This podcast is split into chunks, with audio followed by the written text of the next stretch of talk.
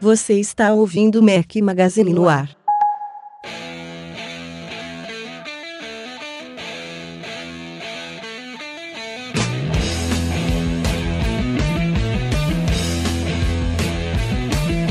Fala galera do Mac Magazine, bem-vindos ao nosso podcast número 97. Hoje é o som de Black Sabbath, sugestão do Evandro Souza. Valeu, Evandro. Bom dia, boa tarde, boa noite a todos. Fala aqui o Rafael Fishman com meus dois companheiros inseparáveis, um mais ou menos. Eduardo Marques, fala Edu, beleza? Fala Rafa, beleza? Vou pegar no pé agora do Breno Mazzi. Fala, Brenão. Fala galera, não sei que você tá enchendo meu saco, eu tô ah, aqui é de legal, novo, cara, velho. é divertido. Breno é quase o convidado da semana. Ah, os, meus meninos estão com saudade mesmo. Tudo bem, eu vou tomar mais cuidado, vou participar mais vezes. Não Vou assim. elogiar, vou elogiar. Estamos começando a gravação 10 e meia da noite de domingo, 13 de julho. Olha só, não é nem meia-noite, nem uma da manhã, Fato como de praxe. inédito no podcast Inédito, do Mac. Magazine. Eu estou acordado aqui, estou normal ainda, estou animado. E temos até um convidado especial também. Aliás, eu acho que esse é o motivo principal aqui do Breno ter tido respeito por nós, né? Porque quando não tem convidado, não tem respeito.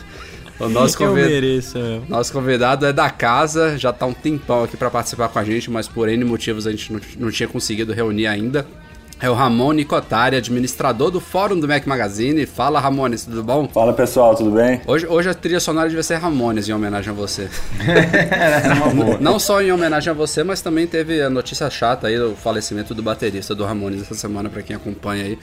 Teve até ouvinte aí que sugeriu ser Ramones, mas foi a trilha sonora do podcast 60. Eu fui consultar aqui que eu respondi alguns deles. A gente não, não repete, até porque tem banda e, a- e cantor aí à vontade pra gente variar aqui no podcast até o resto da vida. Apesar de já estarmos no 97. Mas enfim, tô enrolando pra caramba aqui. É, como é que foi a semana de vocês? Tudo bem? Todo mundo contente com o Brasil na Copa do Mundo, hein? Oh, maravilha. É, sério que a gente vai começar o podcast assim? Não, não, né? Foi Ah, mais. bom, ah, bom, Uma mas- coisa se a Copa do Mundo fez de bom, né? Vamos, vamos combinar que a Argentina vice-campeã no Rio de Janeiro foi uma coisa bacana da Copa do Mundo, né? Exato. Isso que eu ia falar, Vou mudar um pouquinho, não é como que o Brasil foi.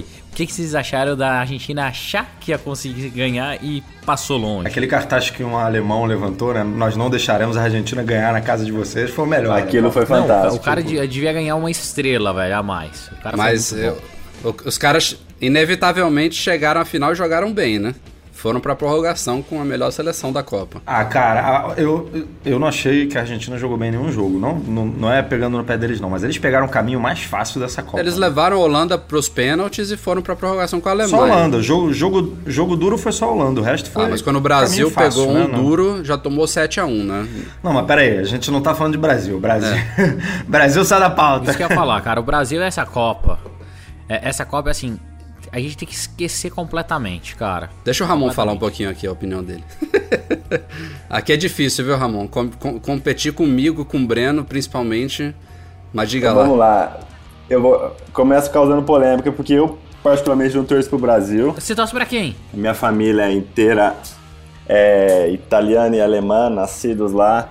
Só, falava, só faltava falar argentino, aí a gente ia não, ficar Argentina mal. aqui. não. Mas... Então quando a Itália caiu fora, eu passei a torcer pra Alemanha. E foi, pra mim, foi uma Copa bem feliz. Boa, parabéns então, Ramon. Show. Não, mas é engraçado, falando um pouquinho do Brasil, já que a gente comentou. é, o Brasil foi ridículo, né? Assim, a pior da Copa que eu já vi, eu acho que é a pior Copa da história do Brasil. É, Felipão com uns argumentos ridículos, falando, pô, mas a gente ganhou a, a Copa das Confederações ano passado. Beleza, quem jogou a Copa das Confederações ano passado saiu todo mundo na primeira fase. Foi a Itália e foi a Espanha. É, a gente achando que a seleção Os tava animal quando ganhou da Espanha na final, né? Tava voando. É, entendeu? A, a- a Espanha foi humilhada nessa Copa. Eu acho que só. O, o Brasil só não foi pior do que a Espanha. A Itália lutou pra caramba, mas também morreu na primeira fase. Então, assim, cara, tem que dar uma renovada, tem que mudar tudo. É, tem um monte de coisa estranha lá dentro. Mas foi engraçado porque chegou um momento que todo mundo acreditou de verdade, né? Achou que dava, mas morremos na praia. Acontece. Mas vamos lá, Ramon, antes da gente entrar aqui na nossa pauta dessa semana, que tem bastante coisa. Eu sempre falo que tem bastante coisa, mas hoje tem mesmo. Tem muitos tópicos aqui pra gente falar. Mas vamos falar um pouquinho do fórum, né? Eu acho que tem muito ouvinte aqui que nem sabe que o Mac Magazine tem um fórum, né? Um espaço de discussões, está em macmagazine.com.br barra fórum. O Ramon é o principal administrador aí, trabalha junto comigo aí na moderação geral, apesar de a gente ter uma outra equipe aí de colaboradores que ajudam na moderação, mas o Ramon é quem está sempre lá dando ordem nas coisas, limpando tudo, organizando a coisa toda. E é um espaço, sem dúvida nenhuma, muito valioso para quem usa produtos Apple aqui no Brasil.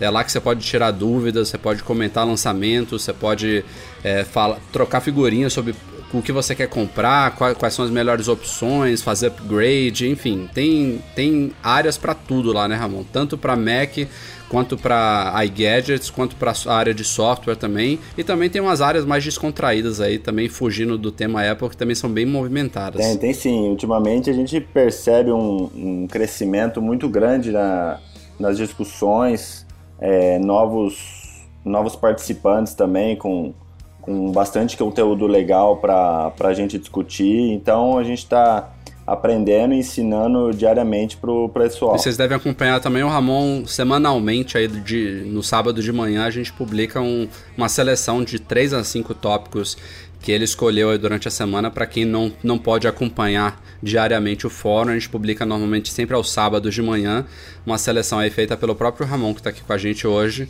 de alguns tópicos que foram movimentados ou que podem se tornar movimentados aí com a indicação que tenham temas bacanas, é, temas mais, mais recentes em sua maioria.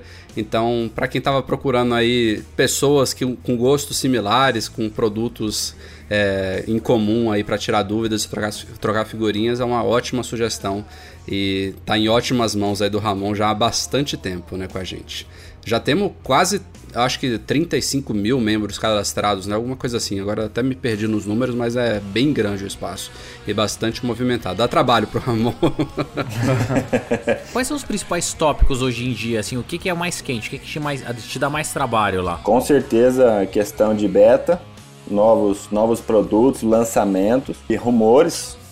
E questão de assistência técnica, a gente percebe que tem uma, uma discussão bem constante sobre qual assistência melhor, onde levar, o que fazer, vale a pena trocar, etc. Bom, então, teoricamente, o fórum hoje continua sendo usado mais para discussão de soluções de problemas, né? Exatamente. É, o legal é como ele também já está no ar há anos, né? A gente já tem uma base de dados lá de tópicos e posts gigantescos tem, tem muitas coisas que você nem precisa criar um novo tópico ou, ou sair perguntando dúvidas. Você só usando a busca lá, você já é, um, é um, já acha uma base enorme. É, já acha alguém que tinha uma dúvida similar à sua, ou exatamente igual há dias, semanas, meses ou até anos, que já foi respondida, já está lá a resposta de outros usuários, todo mundo se ajudando constantemente. É bem legal mesmo. Exatamente. É, eu estou vendo aqui, a gente tem 34.474 membros e 318.691 posts. É isso mesmo? É isso mesmo. Caceta. Tô vendo aqui. Vai achar qualquer coisa aí, o que tem é coisa, viu? Bom, maravilha, já fizemos aqui essa introdução, então vamos mergulhar direto nos temas dessa semana. O Brasil é o quarto maior mercado mobile do mundo e os aplicativos para celulares e tablets conquistam cada vez mais espaço nos negócios e no nosso dia a dia. Se você e sua empresa querem participar desse lucrativo mercado, o IAI, Instituto de Artes Interativas, é a escola mobile pioneira no Brasil, que ensina a criar, pensar e desenvolver aplicativos para iPhone, iPad, Windows Phone e Android, em cursos rápidos e práticos. O IAI fica na Casa Bola, na Rua Mauri 352, entre a Faria Faria Lima e a 9 de julho. Ligue 30714017 ou acesse iai.arte.br.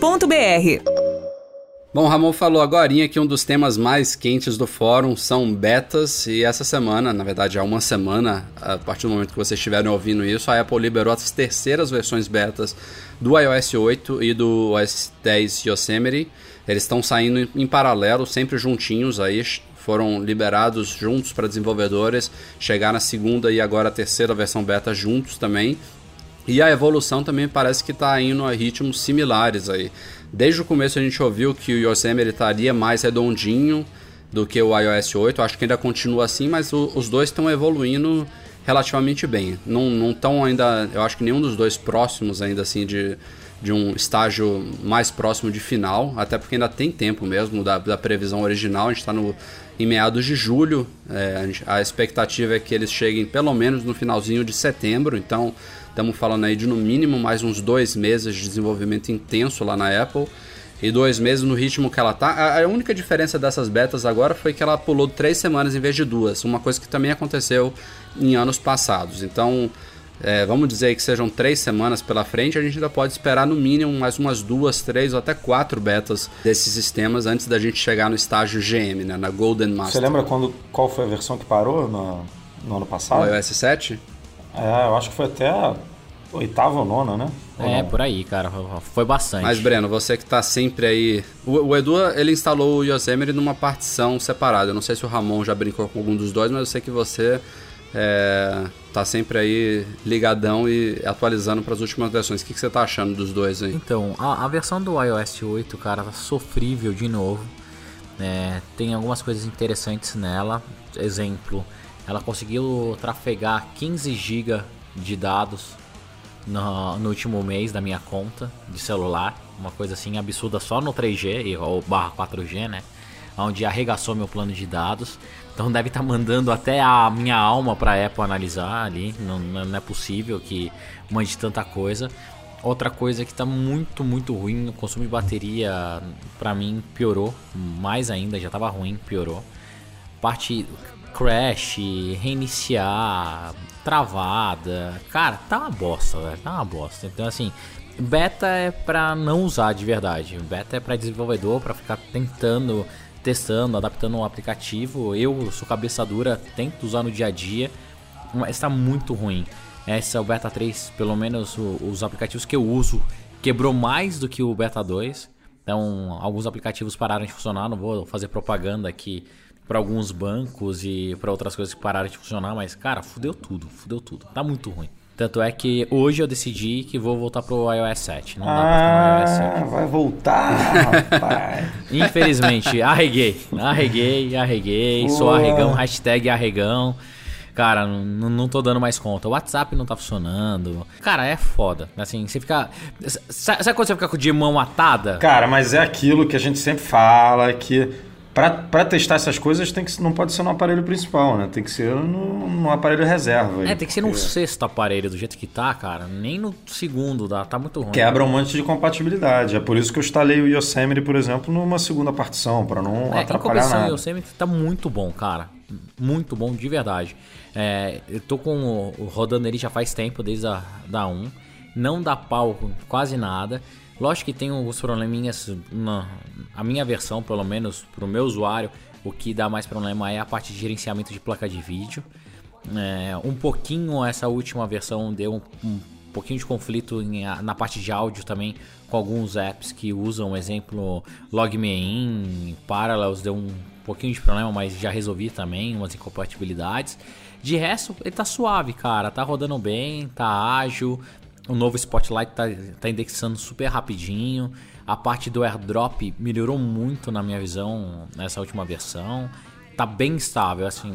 Arrisco em dizer que mais umas duas ou três releases daria para lançar ele. Já o iOS 8. O Dark Mode já ganhou, né? O, a opçãozinha lá de selecionar no, nos, ah, já, no, nas preferências do são sistema. Os ícones, é, o, é, os ícones ainda estão muito feios, né? Isso, é da barra de sistema estão muito feios, mas ah, mas assim, já tá para já dava para lançar umas três versões. O iOS 8 eu acho que mais uns 12 meses eles conseguem acertar, cara. Eu nunca consigo usar, cara, plenamente, porque por exemplo, quando eu instalei lá essa atualização, veio aquele aviso do iCloud Drive, né? Aí eu fiquei com ah. medo de migrar, porque Ah, que você é bunda eu... mole, né? Não, porque se eu migrar, eu não vai mudar toda ali a estrutura de acesso para quando eu voltar para o Mavericks ou para o meu iPhone vai estar tá tudo bagunçado, né? Porque vai, enfim, ele usa o iOS 7 e o Mavericks usa um outro sistema é, que não vai conseguir utilizar direito depois que eu fizesse essa migração.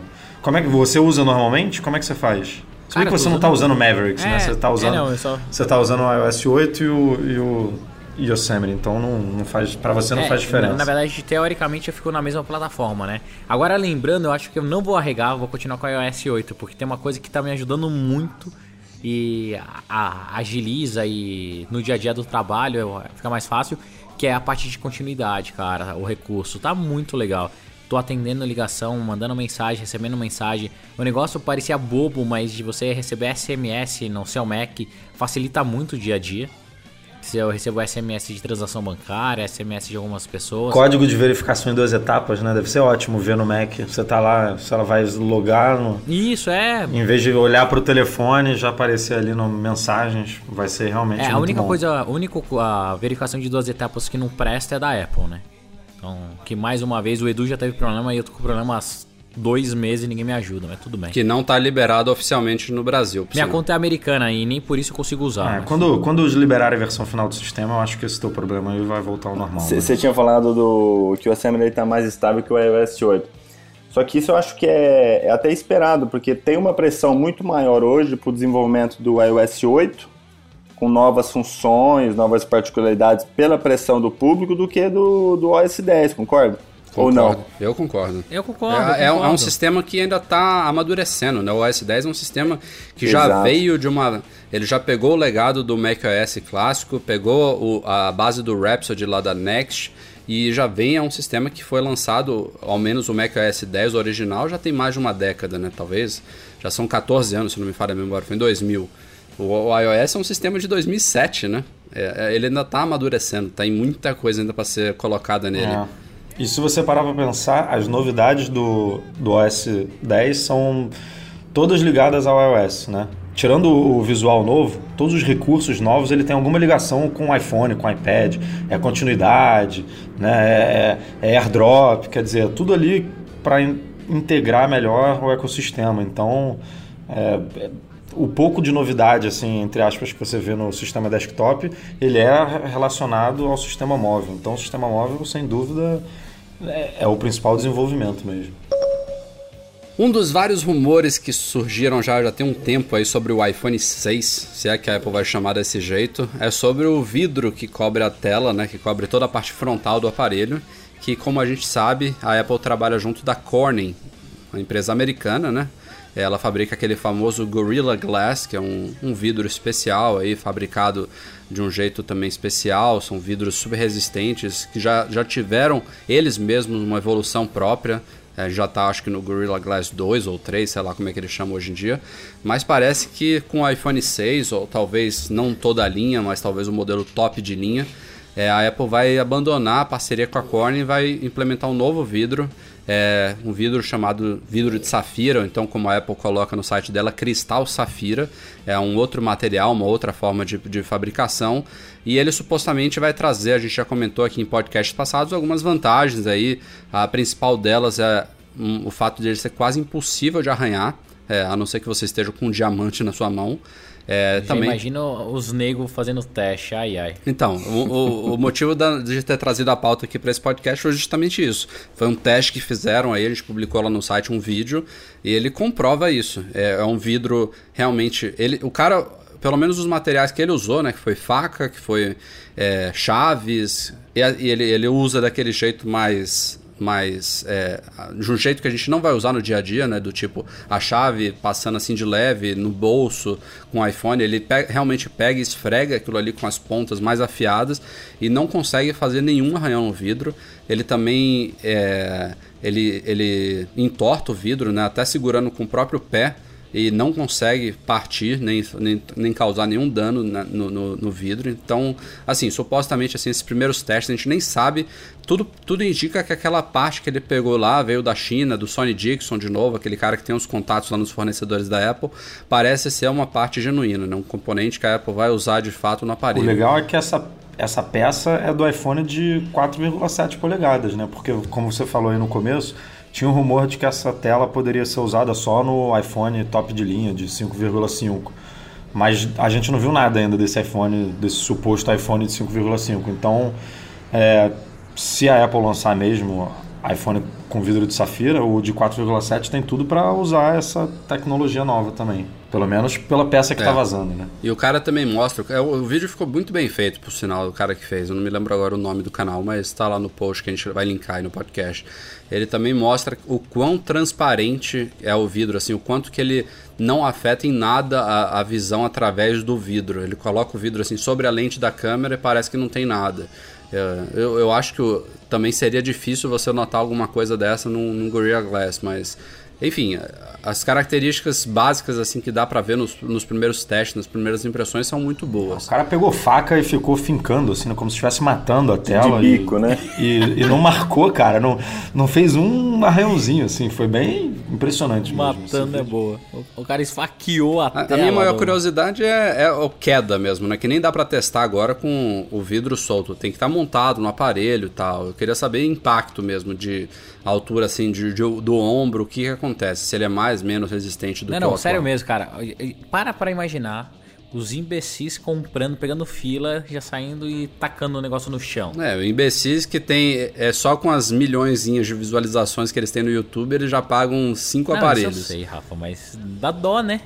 É, Dá dá. dó, não dá. Mas não alguém dá tem dó, que não? fazer, né, pra gente saber, né? Algu- Então, Rafa, faz isso, A cara. galera lá na China trabalhando pra caceta, né? Aí o cara pega o, pega o aparelho pra quebrar, é Ô, brincadeira. Rafa, bomba o canal aí da, do Mac Magazine, velho. Vamos pra lá, você compra um e arrebenta ele no chão. E não vai ter review nem nada, né?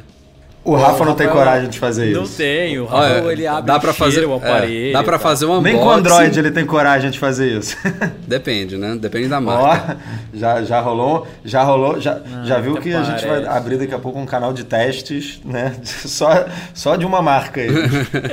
Não, é isso, cara, vai ser legal se realmente essa, essa nova, esse novo vidro ah, fizer isso que promete, vai ser muito mais resistente. O meu iPhone mesmo, tudo bem que eu não sou o ser mais cuidadoso do mundo. Eu até acho que eu cuido mal do, do meu device. Por isso que eu sempre troco ele antes de vender. Que eu faço aquela extensão do, do Apple Care Plus que ele dá direito a você trocar o aparelho. Cara, o meu, ele é todo detonado a minha tela. É Só impressionante. deixar claro aqui pra galera que esse Apple Care Plus não funciona aqui no Brasil. O Breno comprou porque o Breno viaja muito, então ele tem como trocar lá na loja dos Estados Qualquer Unidos. dúvida, mas- vai, vai lá no fórum do Ramon. É, não, não dá pra comprar nos Estados Unidos e usar aqui no Brasil, pelo menos não por enquanto. Depois que É, a Apple só- lançar essa garantia aqui. E a troca vê. também lá tá um pouquinho mais chata do que antigamente. Antigamente eles trocavam mais fácil, agora tá um pouquinho mais chato. Mas continuam trocando o aparelho. É, mas é isso, eu espero que realmente seja mais resistente, porque uma das coisas que acontece ainda no iPhone, na minha visão, é tem muita quebra. Esse iPhone 5S, hum, o meu deu muito problema, eu troquei ele três vezes, então vamos ver se agora fica mais resistente. Não só a tela, como, como outras coisas também eles devem melhorar. O botão do Touch ID, ele deve vir para uma versão 2.0 com uma leitura melhor, com uma precisão melhor, que eu ainda sofro com isso, mais resistente. O Vamos que ver. vocês esperam que ainda não foi comentado? Porque a água é uma coisa que todos os concorrentes estão fazendo agora, né? Sony, Samsung, todo mundo bota algum tipo de resistência, pelo menos. Não necessariamente ser a prova d'água, mas, sei lá, tomar um. Aguenta ali um, um vaso sanitário ali sem querer, ou uma, sei lá, uma criança que joga numa pia, enfim, uma, derrubar na piscina. Isso assim, rapidinho eles aguentam. E a Apple, nem sinal disso por enquanto, né? É, nem sinal. É, Esse ano de semana eu vi um Sony, eu não vou lembrar qual que é o modelo dele, o Xperia, eu acho que 20, X- Z20, X20, alguma coisa assim, que ele é a prova d'água mesmo, velho. Eu achei muito animal. Muito animal. É, primeiro que quem tem criança em casa sabe como é, como o telefone vai na boca, adoram colocar dentro do copo de suco, dentro do copo de água, então na- isso já facilita bastante. E outra coisa é que você gosta, eu pelo menos go- gosto de escutar música enquanto tomo banho. Né? Então eu comprei uma caixinha à prova d'água, coloquei. Mas antigamente ficava levando o aparelho para dentro do banheiro e daí tem o vapor, tudo ferrava. Esses telefones teoricamente devem prevenir isso. Então queria muito que a Apple lançasse uma coisa mais O resistente. pessoal sempre fala, né? Ah, mas eu não vou usar na piscina, da- Mas, pô, é isso que você falou também. Ele, ele ajuda no quem faz exercício com, com o aparelho que fica suando e aí pode ser que prejudique, entre ali o suor dentro do aparelho. Quando o aparelho é prova d'água, resistente à água, impede isso. Sei lá, você tá com os amigos ali na beira da piscina, bota o telefone para tocar uma música e aí alguém dá um mergulho, molha. São pequenos detalhes, né, que no final você fica sem se preocupar se o aparelho tem uma proteção dessa. Ô, Edu, essa questão de, de correr, eu corro é, semanalmente e eu sofro muito com isso. Eu coloco o iPhone no, naquele prendedor aqui no braço e às vezes quando eu vou tirar ele tá, tá muito molhado. Ensopado, e eu me né? preocupo, é.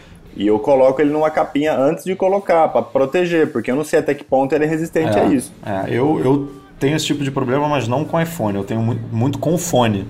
O fone eu tenho que trocar, sei lá, de 8 em 8 meses. Porque o suor entra e aí vira e mexe, um lado queima, um lado para de funcionar. É, vi- o, esse controladorzinho aqui, né, do volume e de reprodução também, é, vira e mexe quebra.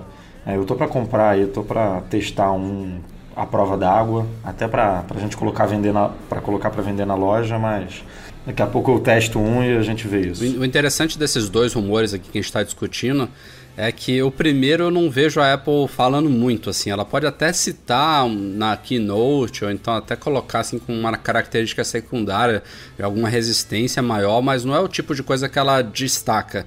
Que ela vai falar assim, ó, abandonamos o vidro e agora tem um vidro de é, especial que isso e que aquilo. Ela, ela cita nas entrelinhas, mas a resistência, acha, cara? eu acho que sim. A resistência à água Ah, sim. até eu também acho. Eu acho que pode ser um pack, cara. Eles podem anunciar um aparelho mais resistente de todos. Aí apresenta o vidro, apresenta resistente à água, resistente à queda. Se for isso, né? Se isso acontecer. É porque é uma promessa meio foda, entendeu? Você pode prometer, você pode prometer resistência à água. Ainda tem, é, ainda tem essa diferença, né? Você falou bem, eu acho que o da Sony é a prova d'água. Eu acho que eles inclusive falam isso. Você pode levar ele Isso, pra é- piscina, cara- mergulhar e tirar foto embaixo d'água. Que é diferente. os testes são retardados. É muito legal. É diferente da maioria dos aparelhos, e o que eu acho que a Apple faria também, de que falar que é resistente à água. Resistente à água é isso. É você tá aqui, caiu um copo d'água, você vai e seca. Ou então caiu no- no- na privada, você vai e tira rápido. Ou então, sei lá, coisa de acidental, tomou uma chuvinha, esse tipo de coisa é resistente à água. Ele vai aguentar essas coisas, como ele já, inclusive, aguenta hoje, por sinal, né?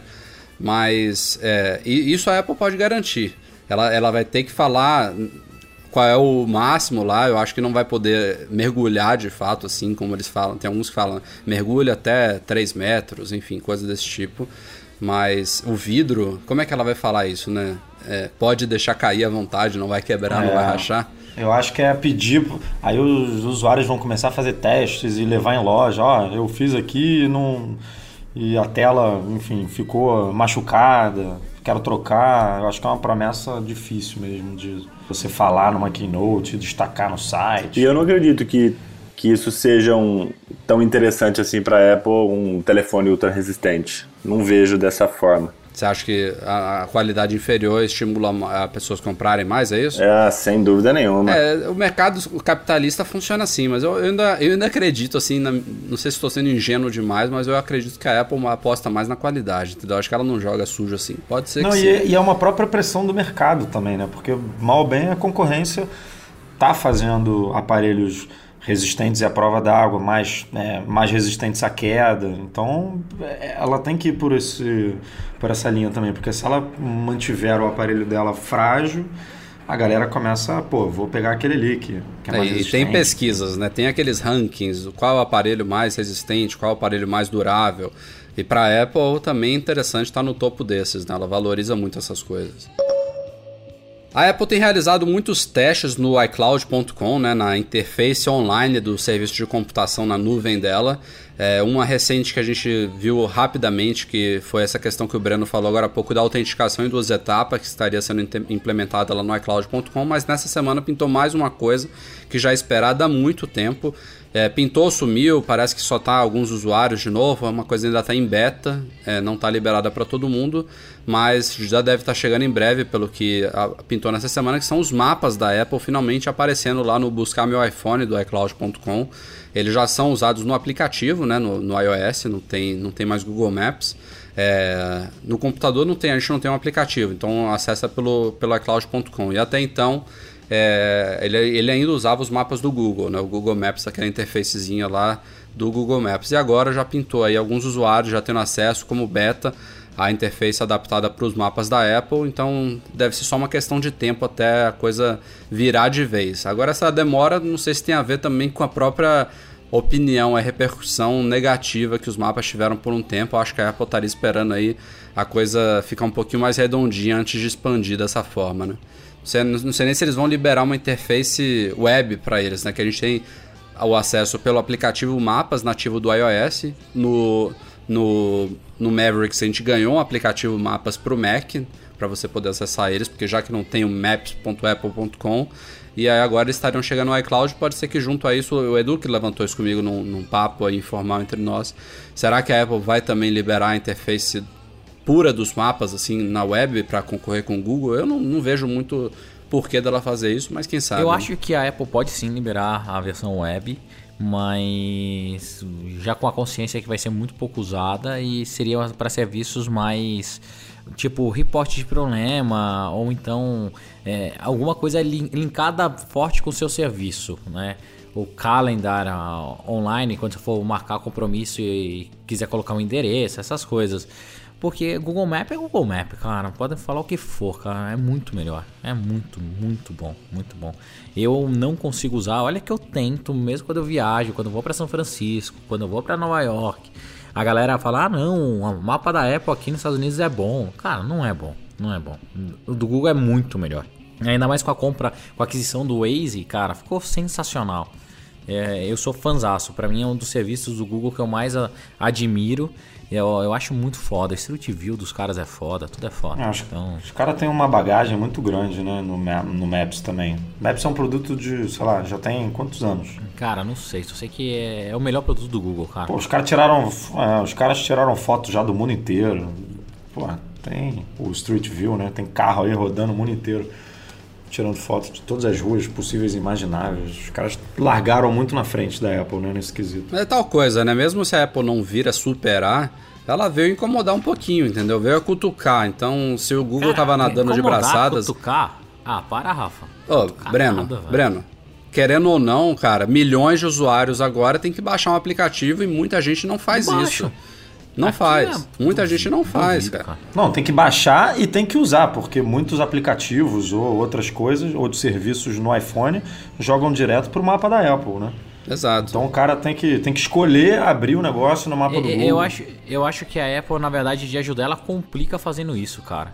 A Apple ela quer tentar forçar o uso de uma coisa que é horrível. Os mapas da Apple são horríveis. Eu concordo. Essa questão da Apple forçar o uso de mapas, forçar o uso do Safari, forçar o uso do Mail. Isso é ridículo. Isso a gente já, é já todo mundo concorda aqui que ela tinha que oferecer a opção de usuário definir o aplicativo padrão. Mas eu digo incomodar também, não, não assim, tipo, estou, está ameaçando o nosso reinado. Mas é de ter uma Apple, que poderia também ser uma Microsoft, que poderia ser uma Adobe, que poderia ser qualquer uma dessas gigantes de tecnologia da atualidade, que se aventurou a fazer uma coisa que o Google faz, entendeu? Então, sacode lá, os caras vão ficar é, de eu olho. Acho que ainda serve de piada. O cara deve abrir toda semana e falar assim: ah, vamos ver o que os caras fizeram. Olha que porcaria. Ah, cara, eu acho que você se engana. Eu acho que o, o, os números de uso do, do, dos mapas da Apple devem ser significativos e deve já ter tido um impacto no Google, sim. E eles, eles não Cara, tão... se fosse significativo, eles estavam fazendo uma ampliação rápida. Mas estão. A gente tá, tá observando que... isso. Não, tão. eu acho que. Rafa, não tá, vai. Cara, se fosse. Se, se tivesse sido tão significativo, eles tinham defendido, eles tinham falado muito mais nas keynotes, eles omitiram tudo. Isso vai ficar pro iOS omi... 8.1, é... já, já tava nos rumores. Omitiu porque não tá pronto, cara, porque não, não é um serviço fácil de você implementar mudanças, de, porra, imagina, é, é o mundo inteiro que você tem que cobrir, cara, praticamente, né? Não dá para ficar anunciando novidades tão regionais assim para um serviço que tem que cobrir o mundo inteiro. Então. Vamos lá. Eu, é, eu é, é, difícil. É, a, atualizar, é, implementar serviço de mapa é uma coisa complicada. O, o, Mapas da Apple ele tem o TomTom por trás, não tem? Tem o TomTom para pontos de interesse, Ramon. Ah, é só para assim, isso? É, para pontos de interesse. De verdade, na, na minha cabeça é, é simples, cara. A Apple é uma empresa de hardware. Ela nunca vai ser uma empresa de serviço. O mapa, ela quer prestar serviço Cara, tá na trigésima prioridade da Apple. Nunca vai ser tão bom. É subestimar demais a empresa. Cara, não é Eu acho que tá subestimar. Não é subestimando. subestimar, Rafa. Pra você ter uma ideia, nos últimos dias pintou relatos aí de várias empresas, vários estabelecimentos que estão recebendo ligações da, da, da Apple para confirmar a localização, confirmar relatos de Ah, usuários. Nossa, que puritano, que bonitinho. Não, isso não é- tô falando não é nada sério, de vai. puritano, que- é o que mostrando que- o trabalho, que Breno. serviço da Apple funciona bem? O Mobile Me nunca funcionou bem. Ó, o iCloud, pro que eu Tirando- uso, funciona muito bem. O iCloud não funciona bem. Pra mim funciona maravilhoso. Não Doc- tenho Mac nenhum- nada a me queixar do iCloud, bem. a não ser espaço e preço ah, que eles vão lógico, melhorar você tem agora. seis arquivinhos lá e funciona bem. Não é, não é arquivo, não é essa a proposta Ah. dele. Eu tô falando sincronização de dados, backup, tudo isso aí que eu uso e funciona perfeitamente por aqui. Não tô falando que é para concorrer com Dropbox, compartilhamento de arquivos. Isso eu uso, eu uso aqui o Droplr em, con- em con- conjunto com o Mega. Não, não uso o Dropbox, mas já usei também. Mas não é esse o propósito que eu uso o iCloud, até porque o iCloud Drive tá chegando agora. Pode ser que eu venha usar. Não, não é, não é Volta essa. a falar, cara. A Apple é uma excelente empresa, mas pra serviço sempre foi ruim. Sempre foi ruim. É, mas tá aí pra mudar, né, cara? Tá aí Tomara, pra... tomara que mude. É, Aqui a minha crítica é: os mapas seriam uma forma de realmente bater no Google forte, de mostrar uma evolução é, não só como empresa, mas falando: olha, agora a gente está entregando um serviço do caralho, com um diferencial. Ah, Eles lançaram um mapa e, na minha visão, ficou muito aquém. No- Na última década a empresa mudou muito, né, Breno? A empresa antigamente ela, ela foi o que você falou. é, é, a gente faz hardware, mas para fazer o hardware bem a gente tem que fazer o software e era isso.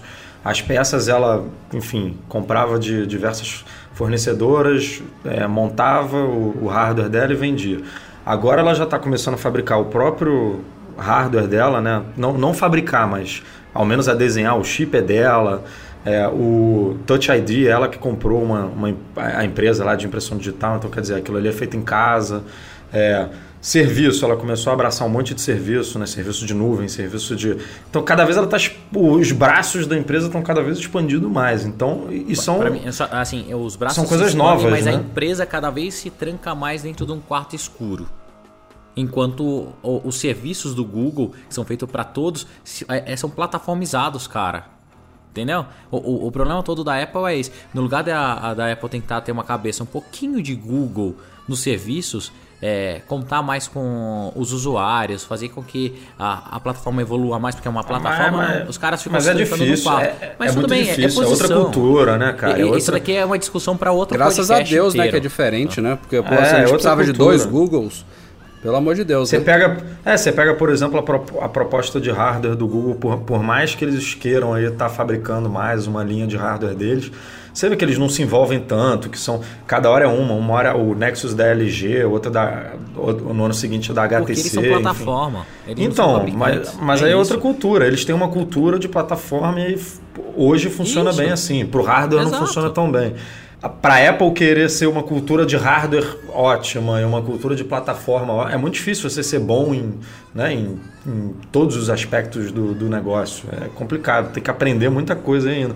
E, e foi isso que eu falei assim, eles ainda são muito novos nisso de, de serviços e de, e de a própria produção de, é, de peças, né, de que, que eles estão aí cada iTunes vez mais. Store é um serviço, só pra, só pra falar, viu? Não, Era, eu- era o que eu ia falar. A única coisa que presta de verdade serviço da Apple é toda a parte do iTunes, como o o global, né? Desde Application Store, desde os vídeos, das músicas. O rádio não não decolou ainda, né? Mas tá, a tendência é que decole. Mas o resto, cara, nem o que, que eles tentaram jogar em cima da plataforma deles de mais sucesso deu certo, que foi a rede social É, aquilo foi. Mas vo- você não, você não enxergou as mudanças É, do é, iCloud assim, positivamente? ô, ô, Rafa, eu, eu- eu sei que você é extremamente Apple Boy fanático, mas essas coisas a gente tem que enxergar, cara, pra ver se Eu sou Google melhora, Boy entendeu? também. Estou falando com você agora pelo Hangouts. Meu e-mail principal é o Gmail. Uso o Google Calendar.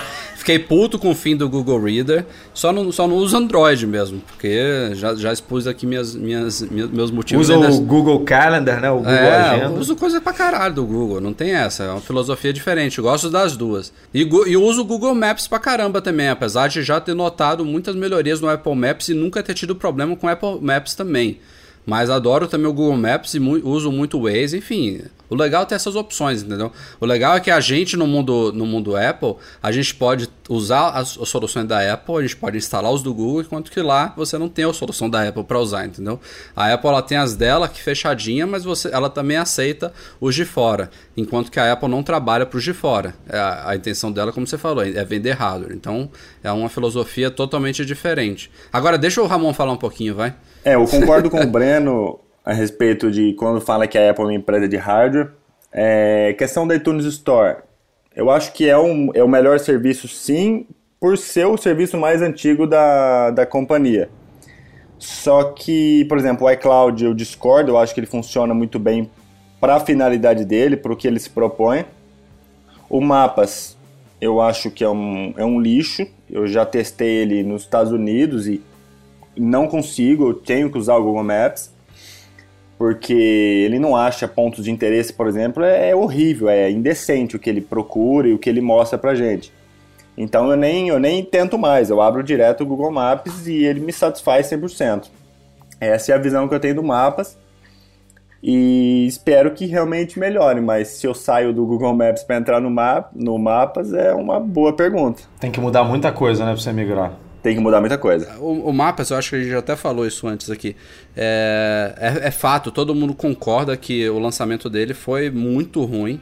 E até hoje continua muito ruim para muita gente, e a gente já está falando de dois anos de estrada. Mas ele precisava ser lançado de alguma forma. Ele nunca ia ser lançado no mesmo nível de um Google Maps que tem sei lá quanto tempo de estrada. Então a Apple trabalhou nele até um certo ponto que ela falou: ó, agora a gente precisa botar isso na mão dos usuários para a gente começar a obter feedback e a gente ir melhorando ele com o tempo. Não, não sei se vão superar o Google, não sei nem se essa, isso faz parte dos objetivos da Apple com o serviço, mas é, eu acho que se, não, se ela não lançasse um dia, ela nunca ia lançar. Se tivesse uma outra empresa concorrente do Google e da Apple que oferecesse um serviço de mapa, mapas decente que a Apple pudesse virar assim: ah, é Google, você não quer me, me dar a navegação ponto a ponto, então é, deixa eu ver aqui com a, Mas com a fulana. Mas teve, Edu. Eles não. podiam ter comprado a porcaria da Waze e não compraram. Não, cara, mas não é... Compraram não é... empresa de fone, sabe? Não... É isso que eu tô falando. A Apple ela não está preocupada em fazer serviço. Se ela tivesse ah, preocupada, tinha comprado a porcaria da Waze.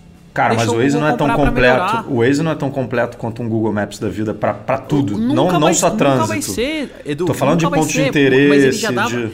mas, ó, ponto de interesse, tudo, ele já conseguiria dar uma força a mais pra, pra Apple, entendeu? E a Apple não comprou o Waze, mas comprou sete, oito empresas aí de serviços 25 de mapas. empresinhas de, é. de 15 negros. Mas que o, o, o Waze começou com, com uma empresinha de 15 negros também. Ok, só que ela já estava no tamanho que tinham milhões de usuários eh, relevantes que geravam um número de dados absurdos, que isso sim seria uma excelente atualização para o uh, Apple Maps da vida, entendeu?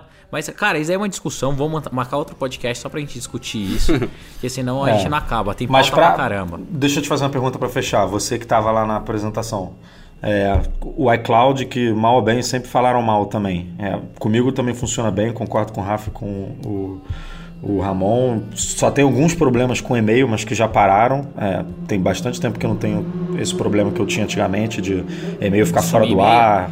É, não, e-mail ficar fora do ar, né? Isso parou mesmo. E-mail da Apple parou, parou. Agora tá tudo na boa.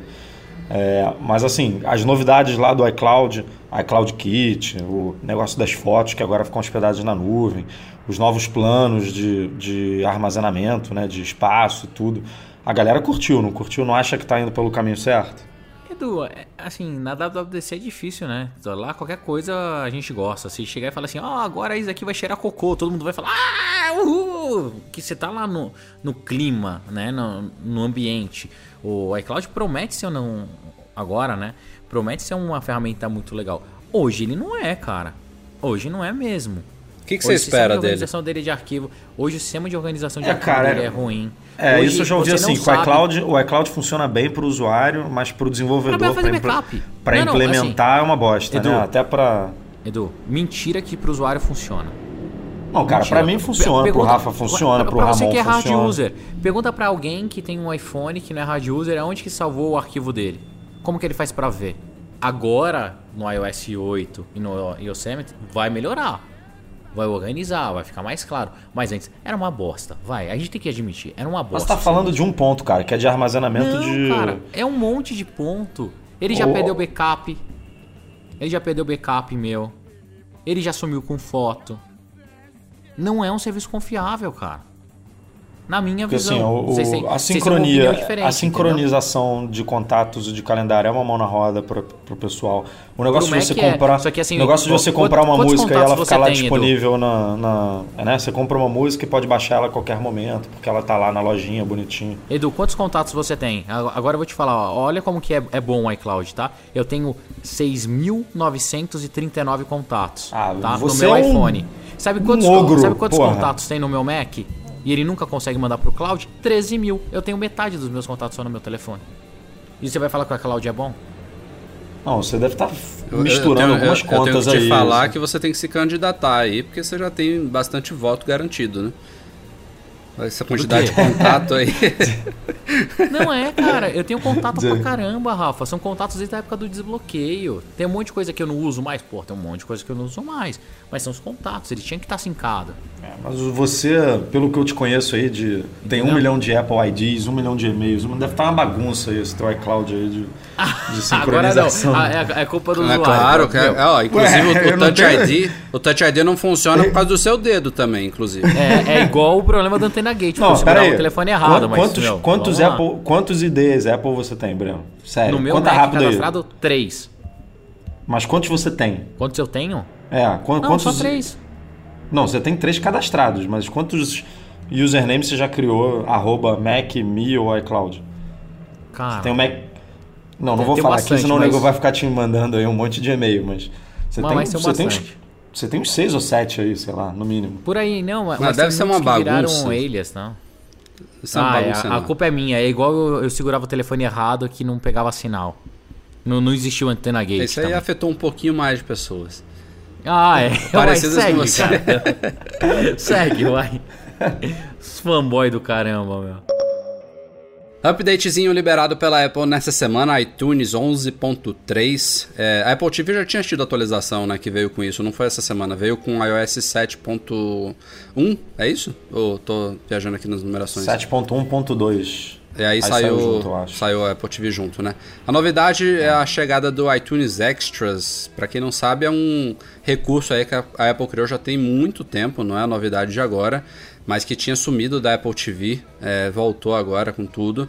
O iTunes Extras nada, nada mais é do que aquele conteúdo extra que a gente que, que fazia, que fez o sucesso, eu diria, dos filmes em DVD, né? É, em vez de você simplesmente assistir o filme lá, uma hora e meia, duas horas de filme e acabou, é, os DVDs eles costumavam trazer vários conteúdos extras, às vezes eram galerias de fotos, às vezes trailers, cenas apagadas, erros de gravação, entrevista com elenco, com produção, enfim, todas essas coisas extras que a gente que circundam uma produção cinematográfica, a Apple criou essa, essa alternativa chamada iTunes Extras que é, não estão em todos os filmes que você compra pela iTunes Store, evidentemente, até agora ela tá com uma seção lá em destaque é, mostrando vários filmes aí bacanas que já tem conteúdo de extras, mas a ideia agora é que esse conteúdo possa ser acessado em qualquer dispositivo Apple e principalmente a Apple TV que estava fazendo muita falta, é onde a gente costuma mais é, acessar esse tipo de conteúdo e não tinha e agora está de volta aí. É, eu, eu acho muito bacana, eu adoro essas coisas, não sei vocês. É, eu não, não costumo usar ou, ou utilizar esses extras, não. Não tem tanta curiosidade. Mas eu acho bacana essa, essa modificação, porque o pessoal que assiste filme geralmente gosta de ver tudo. Quem pesquisa, gosta de estar vendo novidade de filme. E, mas isso está disponível também na App Store brasileira ou não? Tá, só tá na sim. Tá sim. Tem, tem, não- eu acho que, imagino que na americana tenha conteúdo, tem, tem uma, um acervo muito maior do que aqui, mas já tem aqui também uma boa quantidade de filmes. Eu acho que valoriza bastante as produções, né? Até porque elas não, não se, não se resumem só àquele, àquela edição finalizada que vai pro cinema. É, tem, tem muita coisa ali em volta, então. Óbvio que não é qualquer filme, né? Que você vai, você vai, você vai ter interesse nisso, mas quando você realmente tem um envolvimento, quando alguma coisa te marca, você acaba tendo essa curiosidade de, de saber o que, o que mais está ali em volta daquela produção. Eu Acho legal. Eu, eu nunca, assim, tomada de decisão, ah, vou comprar aqui um filme porque tem extras. Se tiver, eu, eu acho que eu também nem olho, então não faz tanta diferença para mim, infelizmente. Devia prestar mais atenção nisso. Mas para quem gosta, o, o legal dessa versão nova é que o conteúdo pode ser atualizado pelo estúdio, né? Enfim, o estúdio lançou um filme agora e aí o filme chegou é, no, na iTunes e, e tem conteúdo extra. Eles podem, sei lá, anualmente ou semestralmente incluir mais conteúdo e o usuário não precisa pagar nada por isso. Ele vai recebendo ali mais fotos, é, mais entrevistas, mais cenas cortadas, extras, enfim. Eu vi isso e... também, mas não é uma coisa que eu vejo muito acontecendo, né, Edu? O filme acabou, não, os caras selecionaram conteúdo extra. Por que, que eles vão deixar isso para depois, né? Ah, de, pô, tem todo. No, o nego não lança DVD dois, três anos depois com mas outras cenas. Mas não ganhar nada mais com isso, né? Enfim. É, ganha novo, no, pessoas comprando, né? Que não tinham comprado ainda. Mas quem já comprou recebe o benefício. Em falar em comprou, a única coisa que eu, que eu fiquei meio chateado é que, ao menos pelo que eu vi, isso só serve para quando você compra um filme. Se você aluga, você não tem direito a acessar os extras. O que era uma verdade, como, por exemplo, quando você alugava um DVD, né? Você podia ver o conteúdo todo e depois devolvia o DVD inteiro. É só isso que me deixou com uma pulga atrás da orelha. É, pensei que você ia arrancar um teco do DVD para devolver. Finalmente chegou a Apple TV, né? Porque antigamente o nego só conseguia ver isso pelo próprio computador. Agora tem acesso. É bizarro. Tem acesso a esse conteúdo na Apple TV, porque não fazia sentido, né, não ter. A gente publicou aí nessa semana também um rumor trazido pelo nosso colaborador Thiago Drummond, é, a informação que surgiu aí nesses últimos dias é que a Apple estaria trabalhando junto a algumas operadoras, pelo menos duas, é, num novo modelo de, sub, de subsídio de iPhones aqui no Brasil. Né? Como vocês sabem, aqui é um samba do crioulo doido, é, as operadoras definem preços e planos ao bem querer, né? Cada uma de um jeito diferente, as coisas variam. A Apple tem uns preços cheios dos aparelhos e a partir daí é uma loucura. É diferente, por exemplo, do que acontece nos Estados Unidos, que a Apple padroniza lá aqueles valores de 199, 299, 99 e todas trabalham com aqueles contratos mínimos de dois anos. Esse é o primeiro porém aqui do Brasil, a lei não permite contratos de dois anos. O máximo que é possível aqui numa fidelidade é de um ano pela lei, então isso já limita um pouco as ofertas. Né? Se a gente já tem esses problemas todos com valorização do real, imposto, importação, lucros absurdos aqui no Brasil, ainda tem esse, essa, esse agravante no caso de telefones celulares, que nos Estados Unidos os operadores conseguem oferecer um subsídio maior porque elas garantem o cliente por dois anos, a menos que haja quebra de contrato. Isso não pode acontecer aqui no Brasil. Você com um ano só de fidelidade, você tende a diminuir bastante o seu poder de barganha. Mas o que parece que a Apple Brasil está tentando é melhorar um pouquinho esse cenário, pelo menos definir um plano aí mensal razoável, que não seja aqueles planos absurdos de 300, 400, 500 reais mensais que finalmente viabilizam o aparelho a preços razoáveis. A Apple quer melhorar um pouquinho esse cenário e também padronizar é, o subsídio oferecido, ou seja, o, o, valor que o iPhone vai sair para usuários que, que, compra, que contratarem um plano X de várias operadoras. É uma coisa que eu vejo muito potencial, mas como eu falei pro Edu, eu falei, cara, eu duvido muito que ela vai conseguir fazer isso aqui. É uma coisa tão tão louca, tão descentralizada que eu não boto muita fé na coisa, mas espero que aconteça. Cara, eu eu acho que é difícil, concordo com você, mas eu não acho impossível. É, torço muito para que aconteça, porque realmente, como você falou, é um samba do crioulo doido, é uma, é uma bagunça. Cada uma trabalhando com um um preço mais maluco que o outro, oferecendo, ah, se você pegar o plano tal, com somar com os pontos tal, fica o preço tal, e aí o cliente obrigatoriamente tem que ficar fazendo uma pesquisa chata, né, passando por todas as operadoras para ver quanto que ficaria no plano tal. E acho que lá fora, é, tanto nos Estados Unidos quanto em outros países, eu que já morei na França, é, comprei iPhone assim, né, por dois anos seguidos. Então era muito simples. Você, na própria loja da Apple você chegava, é, tinha informações dos planos das operadoras que a Apple trabalhava e quanto que ficava o preço do, do iPhone em cada plano, é, que é basicamente como nos Estados Unidos, né? Tem é, os três preços ali do iPhone é, pro, com um mínimo de plano aceitável. Você pegou aquele plano, o iPhone vai custar aquele preço. É, então é, é, muito simples. Você podia até assinar o, o primeiro plano que eu, que eu fiz, o primeiro iPhone que eu comprei na França, eu fiz pela loja da Apple. Eu, eu nem visitei a loja da operadora. Eu fiz tudo pela Apple Store. É, então é bem mais fácil. E torço aí para que isso aconteça. Que aí fica mais regradinho, né? Fica mais bonitinho. Fica até com a possibilidade de comprar o aparelho com plano já pelo site. Enfim, abre aí uma, umas portas bacanas. Eu acho que antes de fazer os subsídios com as operadoras, a Apple devia fazer o iPhone chegar barato na Apple Store do Brasil. Porque a partir do momento que chegar barato para qualquer consumidor, independente da operadora, isso força as operadoras a aceitar e reduzir o preço deles. É muito, é muito mais eu fácil. isso daí é uma forma. Eu acho que esse subsídio, tá? A minha visão. Uh, acho que é legal porque é uma forma de tentar baratear o telefone. Ah, tudo bem, vai ficar preso no plano. Cara, não tem muito o que fazer. Ou é isso, ou então a gente vai continuar pagando o roubo que a gente paga no iPhone. Dependendo, vai valer a pena para alguns usuários. Quem não liga de trocar todo ano o telefone, ou não liga de pagar um planinho um pouquinho mais caro, pode ser aí uma solução. Mas aí você tá vendo interesse para Apple ou para operadora? Cara, dos dois, né? Porque é uma forma de você conseguir entregar mais device para o usuário e de uma forma a operadora tá ganhando. O problema de operadora no Brasil é que o sistema faz com que ela sempre ganhe muito dinheiro, né? Então, mas, cara, paciência. Se é o preço que a gente tem que pagar para ter Não, um e, telefone, quem quiser. E a coisa nos Estados Unidos de você ter uma fidelidade de dois anos é, muda muito, né? O preço final do aparelho. Porque Sim. a conta que você faz de ah, o usuário pagando uma conta ali de dois anos. É, nos Estados Unidos o aparelho é, cai, né? Pô, fica um terço é do preço praticamente. a diferença. Mais até, né? Mas vou te dizer que as contas nos Estados Unidos são caras também, tá? São, é, são, assim... não. Não tô dizendo que aqui é barato, mas aqui, além de ser caro, a, empre... a, a operadora, não tô defendendo a operadora não, mas ela tem que ainda dividir o subsídio dela por 12, não por 24, como lá fora, né? É, como se eles tivessem fora, duas eles... vezes o poder de subsídio lá. Exatamente. Exato. É. Por então, isso que é mais fica... barato, então fica ainda pior pra gente. Essa questão de fidelidade eu acho curiosa, né? A gente hoje em dia já tem até portabilidade numérica que resolveu o problema de muita gente, mas eu sinceramente não vejo as pessoas pulando assim de uma operadora para outra tão, tão frequentemente. É muito. Ah, eu tô louco pra matar a, a minha Vivo que é mais morta que Vivo, velho. eu sei, Nossa, eu sei que louco, tem caso, louco, óbvio, que, óbvio que as pessoas mudam, mas vê, vê há quantos anos você é cliente da Vivo, Breno. 10, cara, e por tá isso vendo? eu fico puto da vida com eles, que mesmo sendo cliente há 10 anos, pagando a conta em dia, os caras não estão nem aí pra você. E na minha casa é um bunker, não funciona. Daí os caras têm a, a paixão de falar pra mim que não, não, é a construção do seu apartamento que bloqueia o sinal. Deu, ei, desgraçado, se a TIM, é claro, funciona aqui dentro.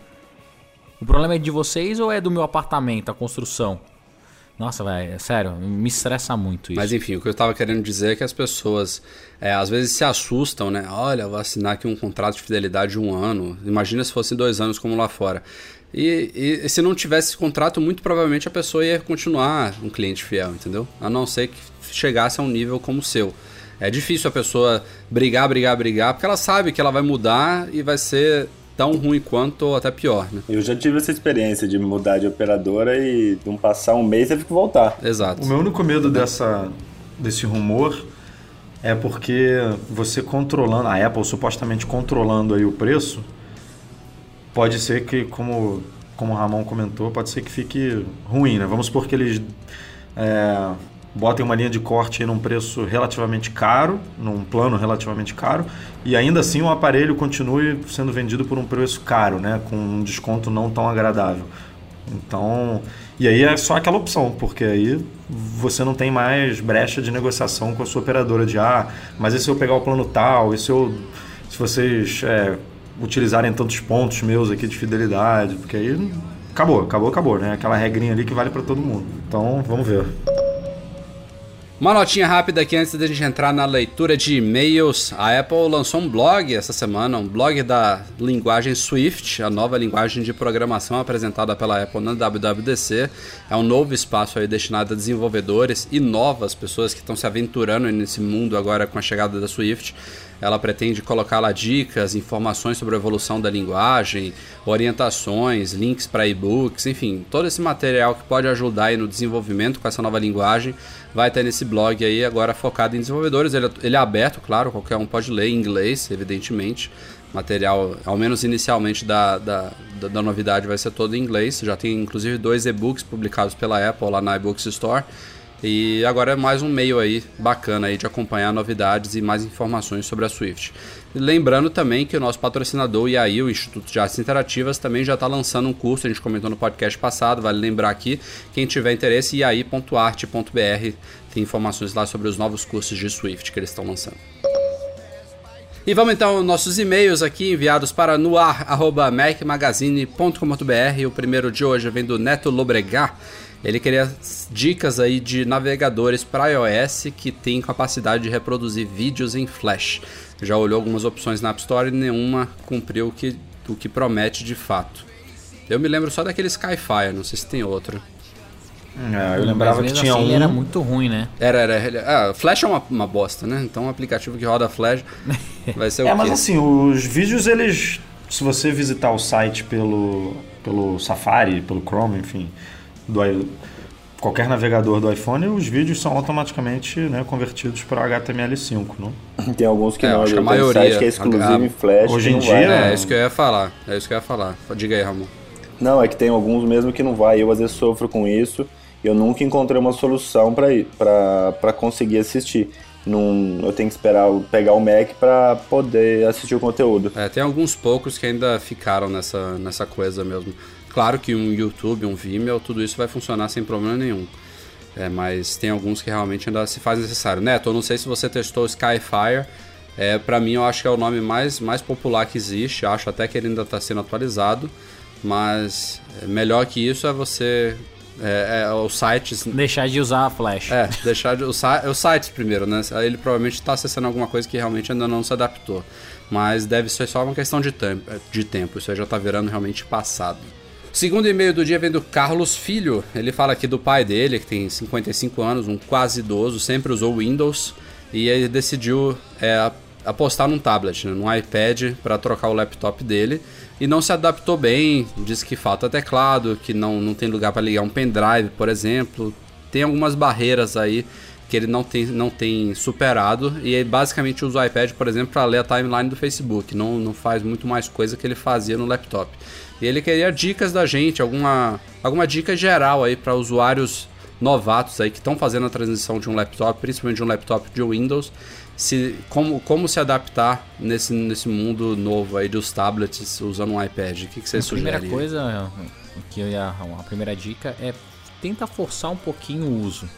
É, eu no começo também comprei achei que não ia conseguir usar de jeito nenhum, mas depois me acostumei e hoje ele está presente no meu dia a dia. É, eu até brincadeira aí com o Rafa, eu acho que ele não é idoso ainda, mas tá longe de virar idoso. Eu acho que esse é um dos Oficialmente é com motivos que- 60, né? não, tomar no TOBS, né? Essa lei brasileira que fala que o cara com 60 é idoso, pelo amor de Deus, velho. Tem um monte de veinha de 60 aí que tá dando caldo e veinha de 60 aí que tá correndo maratona. Para. 60 anos o cara tá na- praticamente na flor da idade, velho. Pra mim, idoso é 70 e muito, quase 80. É, acho que é por causa disso. Ele já está acostumado a usar um, um hardware mais poderoso, que tenha mais funções. E para um tablet realmente é um, é, é um universo mais reduzido. Eu até brinco que o tablet é para você consumir conteúdo. Se ele quer produzir conteúdo, se ele quer fazer algo a mais, é, realmente ele vai precisar de um MacBook Air ou algum outro tipo de device. É, eu acho que, um, um, para mim, por exemplo, o iPad, um tablet não substitui um, um computador para você criar alguma coisa. É, eu, por exemplo, comprei o iPad, passou seis meses, eu vendi, não, não, tem, não tinha utilidade nenhuma. Para mim, o iPhone é o que, que supre todas as minhas necessidades diárias. Então, eu acho que tem que pensar um pouquinho, tomar cuidado em pensar em substituir um computador é, para dar lugar para um tablet que não, que não é bem assim. É para quem digita muito, eu acho que uma das dificuldades que o Carlos citou aqui foi a questão de teclado. Eu realmente acho que o teclado virtual não substitui um teclado de verdade. Aí tem inúmeras opções no mercado de teclados físicos, Bluetooth, a maioria deles. Tem uns que já você, inclusive, já encaixa o iPad, então ele já fica meio que num formatozinho de laptop. É, para quando você realmente precisar digitar mais, é, é uma, uma boa combinação, um acessório assim, eu diria indispensável. Claro que no dia a dia você está trocando uma mensagenzinha, digitando uma URL, fazendo alguma, escrevendo um e-mail rápido, o teclado virtual vai muito bem. mas pelo menos a, a existência de teclados externos, né, teclados físicos, já resolve esse problema. De resto, é realmente uma questão de adaptação e nem todo mundo vai se adaptar, é fato. Vamos lá, em frente, terminando aqui com o e-mail do Renato Souza Davi. Ele pretende adquirir um iPod Shuffle para lhe acompanhar nos exercícios físicos e queria a nossa opinião sobre o futuro do iPod, do iPod Shuffle. Ele, primeiro ele pergunta se a Apple estaria pensando em alguma evolução aí do Shuffle, talvez alguma coisa parecida com o iPod Nano de sexta geração, ou se até o iWatch, né, o famoso iWatch, viria a substituir o, o iPod Shuffle. O que, que vocês acham? Eu acho que o iPod Shuffle deve morrer. Eu acho que a gente já discutiu isso em outros podcasts, né?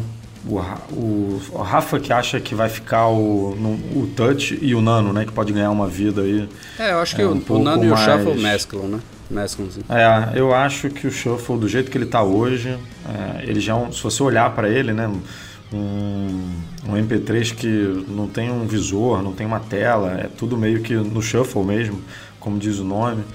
É, mas é um ótimo aparelho para o que ele se destina, que é malhar, correr, enfim, apertar o play ali, deixar ele é, clipado numa camisa ou dentro do bolso, ele funciona muito bem. Para academia é ótimo. Para mim, particularmente, não funciona porque eu, quando corro, gosto de usar um Nike Running ou alguma coisa para ver a distância e tudo, e o Shuffle não tem isso, né? Só o Nano, a partir do Nano, é, que tem. Então, eu descarto ele por conta disso.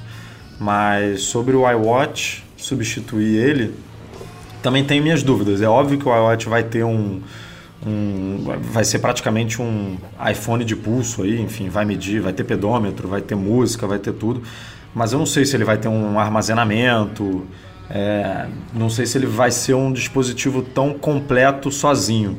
Para mim, na minha visão, ele vai precisar sempre de um iPod Touch ou de um iPad ou de um iPhone do lado para roubar o, a música que tiver ali armazenada dentro do iPhone. É, fun funcionando mais ou menos como, como, Apple, como a Apple TV funciona hoje. Né? A Apple TV sozinha você pode alugar conteúdo e tudo, mas para ter acesso aos seus arquivos, aos seus documentos, aos seus suas músicas, seus filmes, você precisa ter o computador ali do lado ou o iPhone para poder passar para ele, enfim. Eu acho que o iWatch, pelo menos numa primeira versão, vai funcionar mais como um acessório, como um, um produto companheiro, do que como um produto autossuficiente. É, Edu, eu, eu, ainda acho que alguns giguinhas ali, eu acho que ele, se você parar pra pensar, o iPod Shuffle ele tem só 2 GB. Talvez acho que seria uma das poucas coisas que eu melhoraria nele. Eu, eu que uso, sei lá, umas 3, 4 vezes por semana né, na, na academia. É, às vezes eu, eu tenho que trocar. Eu poderia até ficar com as músicas repetindo por muito tempo, mas em 3, 4 dias você vai na academia e já começa a repetir a quantidade que dá. Dá umas 250 músicas, mais ou menos, pela qualidade que tem a minha biblioteca aqui. Então, Acho que se fosse o dobro, talvez, uns 4 GB já seria melhor. Daria para ter uma diversidade maior sem repetir tão facilmente. Mas o iWatch eu não, não acho que vem com menos de um chipzinho aí de uns 4 ou 8 GB e essa, esse armazenamento, ao menos de músicas, de fotos, de um, alguns aplicativozinhos, eu acho que ele vai rolar. Talvez substitua bem o Shuffle sim. Mas é só questão de tempo pra gente saber o certo. Bom, galera, foi isso. Esse foi o Mac Magazine no ar número 97. Antes de finalizar, só queria mais uma vez pedir desculpas a todo mundo. A gente teve um probleminha no podcast passado aí, num pequeno pedacinho de áudio aí que o Breno ficava falando sozinho, mas a gente arrumou rápido. É, é, é base, não, não quase sozinho, não foi tá? um problema, é, quase não foi um problema, mas aconteceu mesmo. A gente, a gente arrumou rapidinho, só que teve muita gente que, que baixa logo quando a gente publica. Então, é, já tinha um contador de mais de mil, dois mil downloads aí na hora que a gente publicou a correção. Se alguém notou isso, é só baixar de novo, ou então ouvir até pelo player do SoundCloud mesmo lá no site, que dá pra ver o que, que tinha sido comido aí na edição. Mas besteirinha, a gente arrumou rápido, é tudo tranquilo. Ramon, começar aqui agradecendo a você pela participação e também te pedir desculpas aqui pelos meus companheiros e por mim mesmo, que são muitos falastrões, você quase não teve espaço aqui, mas espero que você tenha gostado e vai voltar certamente em futuros podcasts. Valeu mesmo. Gente, eu que agradeço, Rafa, pelo convite, Edu, Breno. E precisando, só mandar o convite que estamos juntos. E parabéns pelo excelente trabalho que você realiza há muito tempo lá no fórum, continua realizando. Valeu mesmo. Obrigadão. Breno e Edu, Até semana que vem, valeu. Valeu, galera. Até semana que vem, já das terras do Tio Sam. Então, prometo tentar. Tá indo de novo, Breno? Sim, senhor. Terça-feira já tô lá em São Fran de novo. Quando que ele não está, né? Cara, já tava duas semanas aqui, tava dando faniquito, né? Não, mas brincadeirinhas à parte, eu tô indo lá pra mais umas reuniões legais e em breve novidades interessantes pra todos nós. Bom, obrigado a todos vocês pela audiência e até a próxima. Tchau, tchau.